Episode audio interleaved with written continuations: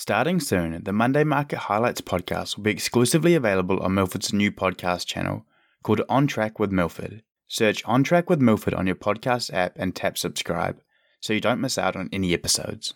You're listening to the Monday Market Highlights brought to you by Milford. Good morning. It's Monday the fifteenth of May and I'm Nick from Milford. Looking at the key economic news from last week.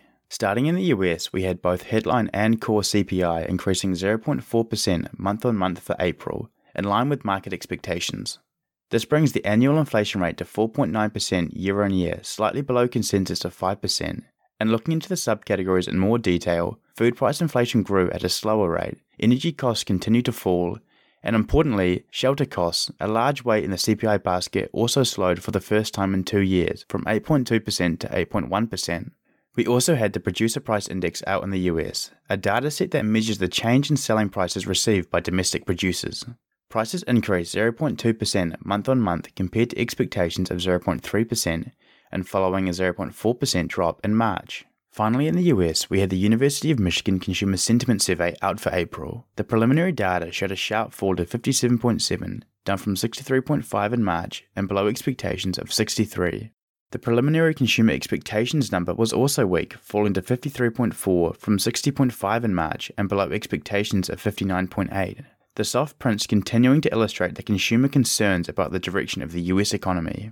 In the U K, we had the March G D P numbers out, coming in slightly below expectations at zero point three percent versus expectations of zero point four percent. The Bank of England also had their interest rate decision last week, deciding to raise the bank rate by twenty-five basis points to four point five percent, in line with consensus. The market continues to price in another full hike at the next meeting, and likely another one to follow.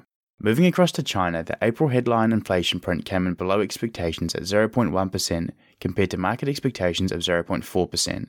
Looking at the subcategories, both food and non-food prices continued to ease.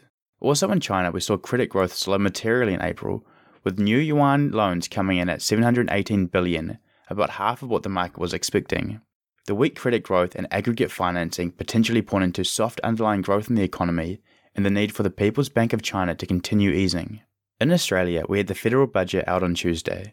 The package details included a four-year fourteen point five billion dollars policy to help households and small businesses with the increasing cost of living pressures. They are targeting reduced energy costs, healthcare reform, and sector-specific wage growth. The budget also included a large allocation to clean energy industries such as renewables, carbon capture and storage, and hydrogen, and also supported industries such as primary steel, cement, lime, and aluminium to decarbonise.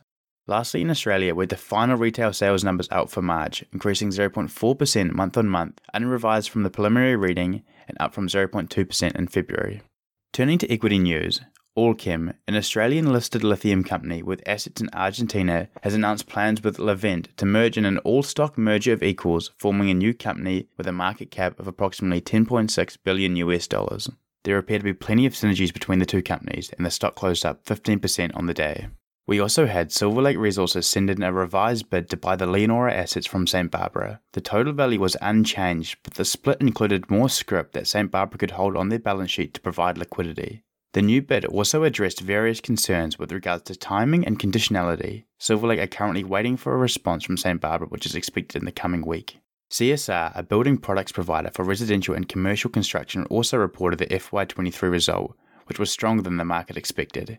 The beat was primarily driven by the building product section, with aluminium and property in line with guidance. Looking forward, they did give weaker F Y twenty-four guidance on the aluminium segment, which would have been taken negatively by the market.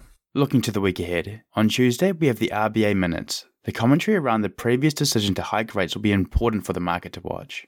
We also have the employment data out in the U K, with consensus estimates unchanged for the unemployment rate at three point eight percent.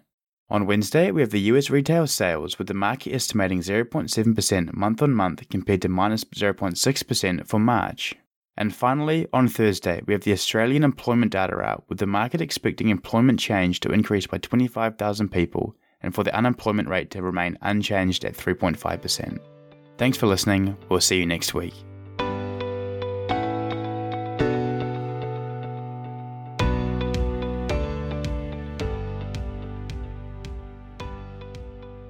Don't forget, this podcast is moving to Milford's new podcast channel, Search On Track with Milford on your podcast app and tap subscribe so you don't miss out.